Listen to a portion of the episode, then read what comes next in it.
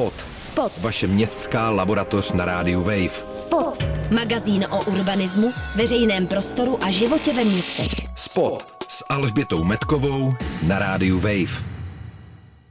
V dnešním spotu uslyšíte rozhovor s dvěma výjimečnými hosty, kteří přijeli na festival Jeden svět, a to s Leilany Farhou, která je zvláštní zpravodajkou OSN pro dostupné bydlení, a také s Frederikem Gertenem, švédským režisérem, který o ní natočil film Push. A budeme se bavit mimo jiné o tom, proč nás v Praze, a nejen v Praze, ale po celém světě trápí tak vysoké nájmy a také, co se s tím dá dělat. Spot. Spot. Vaše městská laboratoř na rádiu Wave. What are your impression of Prague? What do you learn? Jaké jsou vaše dojmy z Prahy, jak jako z pohledu obyčejných návštěvníků, tak z pohledu profesionálů, kteří se věnují problematice bydlení? I can start from me. I mean, I've been to Prague many times during 30, 40 years and já byl v Praze během posledních 30-40 let mnohokrát a pozoruju velké změny. Dříve vás okupovali Sověti, dnes jste okupováni jinými silami, které jsou stejně destruktivní. Můj dojem je, že Praha je bohužel okupované město. And I've never been to Prague before. Uh, so I'm seeing it for the first time. I've heard so much Já v Praze nikdy nebyla, takže pro mě je všechno nové. O Praze jsem toho slyšela spoustu a co vidím je krásné město, které by se mělo opečovávat a ochraňovat, aby mohlo sloužit místním. Aby tu mohli bydlet, aby sem přicházeli mladí lidé a město skutečně žilo. Praha by se neměla nechat převálcovat turisty, takže se musí udělat něco pro lidi, kteří tady žijí. A co by to mělo být? I think there's a taboo to say that, that there should be regulations. Stále tu existuje tabu jasně říct. Je potřeba začít regulovat, ochraňovat nájemníky a nenechat výši nájmu eskalovat do nekonečna. Mnozí mají pořád za to, že to je socialismus nebo dokonce komunismus. To, co by se mělo omezovat, je ničím neregulovaný kapitalismus. Musíme si uvědomit, že to, co se v současnosti děje, je bezprecedentní. Myslím tím obrovské množství peněz investovaných do rezidenčního bydlení. To musíme omezit. Neznamená to zničit kapitalismus. Znamená to pokoušet se o laskavější a mírnější kapitalismus. If you, if somebody tells you that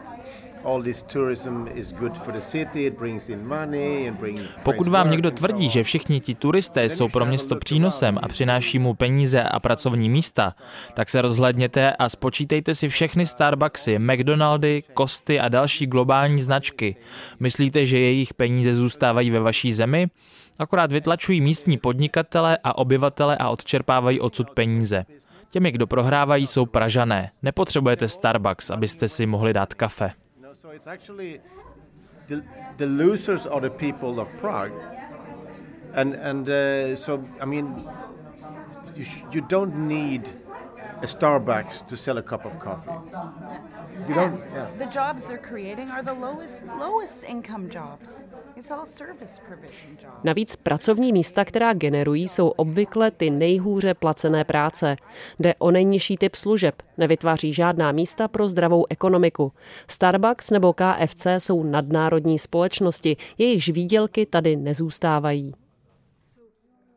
A co tedy děláte jako zvláštní zpravodajka OSN pro dostupné bydlení? Co je vlastně vaše práce? My job is to act like a global watchdog, basically to, to understand how people are living around the world. Mým úkolem je sloužit jako globální hlídací pes.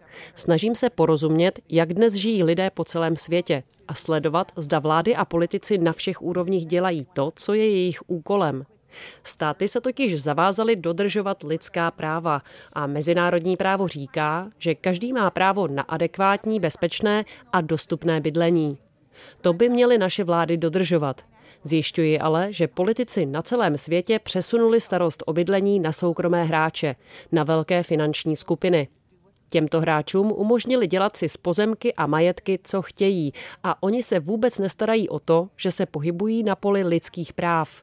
Snažím se tedy zvýšit povědomí o tomto problému. Pravděpodobně ani spousta lidí v Česku o právu na bydlení neví. Já často slýchám, že právo na bydlení neexistuje. Přitom to máte v ústavě. Dobrým způsobem, jak začít, je seznámit se se zákony své země a připomínat svým voleným zástupcům, že tu máme nějaké zákony a právo.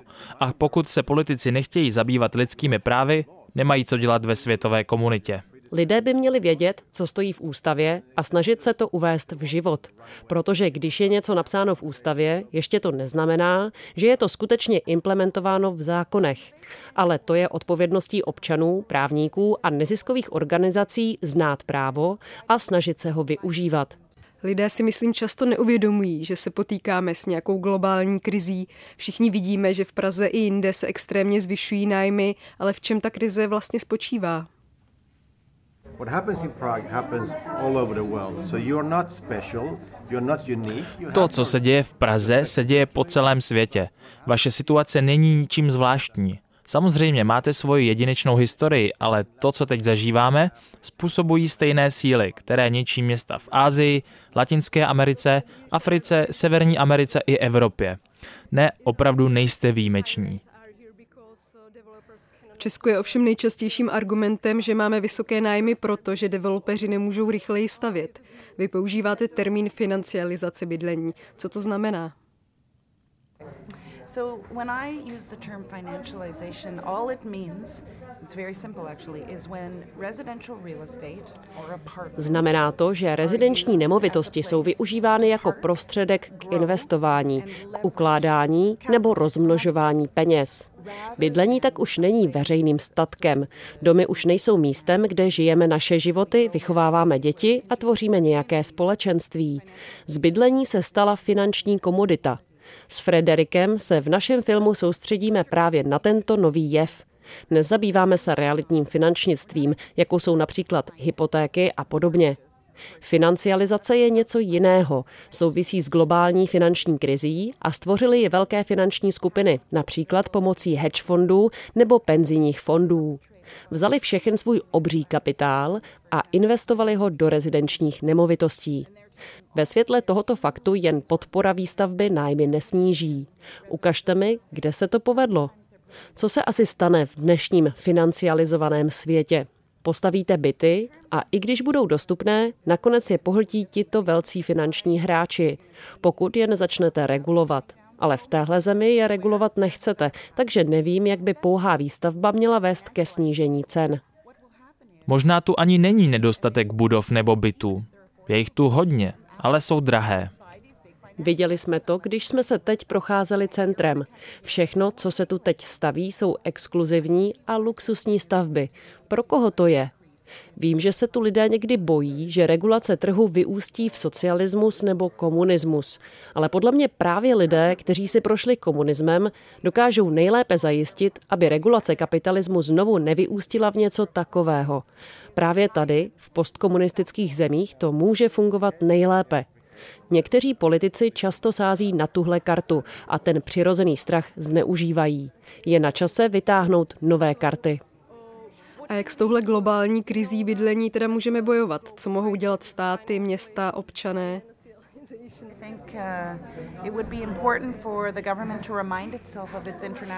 Je třeba připomínat vládám i komunálním politikům, že mají lidskoprávní závazky. A pokud města nemohou konat sama, protože rozumím tomu, že mnoho věcí je centralizovaných, měla by naléhat na národní vlády, pokud nebudete činit správná rozhodnutí, tak nutíte nás, městské samozprávy, porušovat lidské právo na bydlení. A my nechceme porušovat mezinárodní závazky. Takže základem je znát právo a vědět, jaké jsou závazky vůči občanům. Centrální vlády dávají velkou moc developerům a investorům na úkor lidí, kteří chtějí normálně bydlet.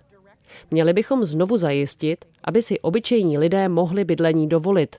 Nejefektivnější je víceúrovňová strategie. Vytvoříte státní koncepci bydlení, vycházející z lidskoprávního pohledu a na tomto základě můžete vytvářet konkrétní programy a projekty. Já nemůžu státům diktovat, co mají dělat a nařizovat jim, že mají postavit třeba takový a takový počet sociálních bytů. To není moje práce. Cestou mohou být dobré daňové reformy, transparentnost, potlačování korupce na realitním trhu, omezování neregulovaného developmentu v luxusním a investičním bydlení nebo regulace Airbnb. Vše by to ale mělo podléhat státním koncepcím bydlení založených na lidských právech. Vy jste také založila platformu Shift, která by situaci měla změnit. O co jde? Yeah, the idea of the shift was uh, to bring together a whole bunch of different Myšlenkou bylo propojit nejrůznější aktéry, kteří věří, že bydlení je lidské právo a něco proto chtějí udělat. Spojila jsem se s úřadem Vysokého komisaře OSN pro lidská práva, tedy nejvyšší autoritou pro lidská práva na světě, a mezinárodní organizací Spojená města a místní samozprávy a společně jsme založili tuhle platformu. Snažíme se ukázat nejrůznější aktivity, které se dnes v tomto směru ve světě dějí. Úspěšné příklady, které nabourávají a regulují ten mainstreamový systém. A jsme úspěšní, protože mnoho starostů se už snaží vzdorovat financializaci. Jsme ve spojení s asi 40 městy.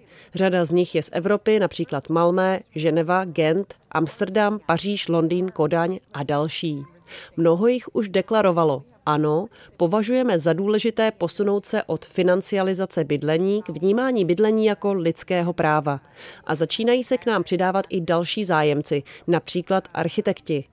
Nedávno mi řekl jeden švédský architekt, Věřím, že naší rolí není jen stavět krásné budovy, máme i důležitější společenskou roli. Považuji to za velmi důležité, a to i tady v Praze, kde se mi zdá, že město se snaží zvát slavné architekty, aby tu něco postavili. A vy byste jim měli klást takovéhle otázky. Jaká je podle vás vaše role? Jaká je vaše odpovědnost k občanům České republiky? Myslím, že Shift poutá takový zájem, protože si čím dál tím víc lidí uvědomuje, že se potýkáme s globální krizí bydlení a existující rámce při jejím řešení nefungují. Potřebujeme něco nového a přesně to Shift nabízí. Právo na bydlení, ne na financializaci housing crisis, existing frameworks don't work, and we need something new, and that's what the shift offers human right to housing rather than financialization. No, but uh, it's obvious that this, I mean, there are Po celém světě je spousta naštvaných lidí. Někde s tím vztekem pracují lépe, například v Berlíně, kde jsou lidé hodně aktivní a kde chápou ten problém a snaží se donutit politiky k akci i na státní úrovni. V Berlíně se nyní rozhodli na pět let zmrazit nájmy. V Dánsku se snaží o to samé. Samozřejmě to můžete vidět kriticky z hlediska majitelů, kteří se ptají, jak budou opravovat domy a podobně. A já taky neříkám, že je to perfektní politika, ale politici v těchto zemích snad už pochopili ten obrovský tlak peněz, které jsou ale ve skutečnosti destruktivní a městům nepřináší mnoho dobrého. V Brooklynu lidé třeba bojují proti pobočce Amazonu v Berlíně proti Google. To je nová věc. Lidé nechtějí, aby vznikala tahle pracovní místa, protože to nakonec způsobí srovnatelnou destrukci jako takový masový turismus. Ano, v těch firmách se točí spousta peněz, ale my, občané z nich, nic nemáme. A my jsme obyvateli těchto měst. My žijeme v Brooklynu nebo v Berlíně nebo kdekoliv jinde. Chceme tu mít něco, z čeho budeme mít prospěch my, ale pokud sem pozvete biznis, který vás nakonec vypudí, tak takový tady nechceme. Za nejdůležitější považuji aktivní občany, kteří nutí politiky k akci. A to se teď začíná dít město od města. Věřím, že se to může dít i ve vaší zemi. A i když jsou tu mnozí stále lapeni ve snu, že volný trh vyřeší vše, tak po těch letech se už můžete ptát, Vyřešil tedy trh opravdu vše? No asi ne. Takže musíte najít způsob, jak trh regulovat. Něco, co funkční státy vždy dělali. Všechny spokojené společnosti uzavřely nějakou společenskou smlouvu mezi bohatými, chudými a střední třídou, kdy si lidé mohli říct, jsme v tom společně, máme jednu vlajku, jednu fotbalovou reprezentaci a jo, možná mě štveš, protože jsi tak bohatý, ale pořád žijeme v jednom městě. Ale ty současné peníze, o kterých mluvíme, jsou jako monstrum. Nemůžete říct, že to jsou ruské nebo čínské peníze, ale na tom nesejde, protože je to kapitál. A lidé, kteří vlastní města, o nich nic nevědí. Radím začít mapovat tyhle finanční toky a porozumět, jaké síly za nimi stojí. V našem filmu mluvíme o kriminálních penězích, daňových rájích, o Panama Papers a Paradise Papers, o lidech, kteří skrývají své peníze, aby nemuseli platit daně. A právě tyhle podezřelé peníze projdou nějakým pochybným účtem a za 10 sekund jsou ve vašem městě. A pak tento destruktivní kapitál konkuruje běžným občanským snahám, majitelům zdejších obchodů a místních firm, všem, kdo poctivě celý život pracují. Zatímco ti, kteří je sem přivádí, porušili všechna pravidla. Ve škole se učíme být dobrými občany, ale najednou tu máme systém, který umožňuje těm, kteří pravidla nedodržují, stanout na špici společnosti. A to není správně. Narušuje to morálku a společenskou smlouvu.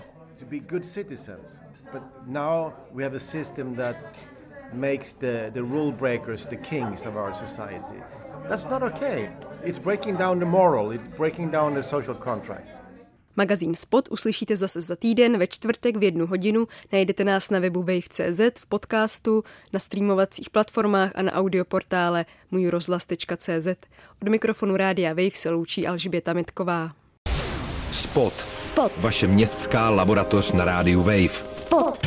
Přihlaste se k odběru podcastu na wave.cz lomeno podcasty a poslouchejte Spot kdykoliv a kdekoliv i offline.